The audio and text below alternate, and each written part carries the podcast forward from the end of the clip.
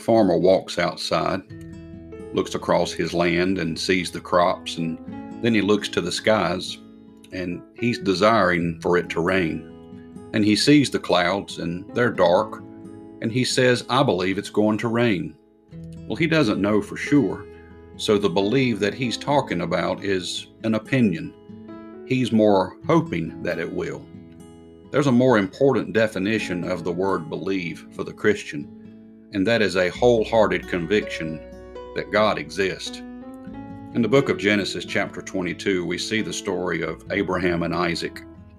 And Abraham is instructed to take Isaac to the mountain, to Mount Moriah, and he's going to offer him there back to the Lord. In verse number 5 of chapter 22, and Abraham said unto his young men, Abide ye here with the ass, and I and the lad will go yonder and worship and come again to you.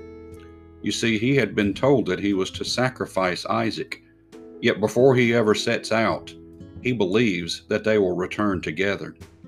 In verse 9 it says, And they came to the place which God had told him of. And Abraham built an altar there, and laid the wood in order, and bound Isaac his son, and laid him on the altar upon the wood.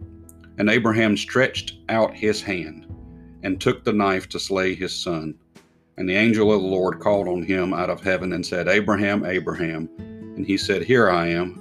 And he said, Lay not thine hand upon the lad, neither do thou anything unto him, for now I know that thou fearest God. You see, Abraham had a deep belief that God was going to do the right thing regardless. You and I, we have to have a strong belief system. Three places in the New Testament it says that Abraham believed God and it was counted unto him for righteousness. It's an amazing thing to think that simply believing is going to do what needs to be done. Whether we understand it or not, believing God is all we need to do. May God bless you and have a wonderful day.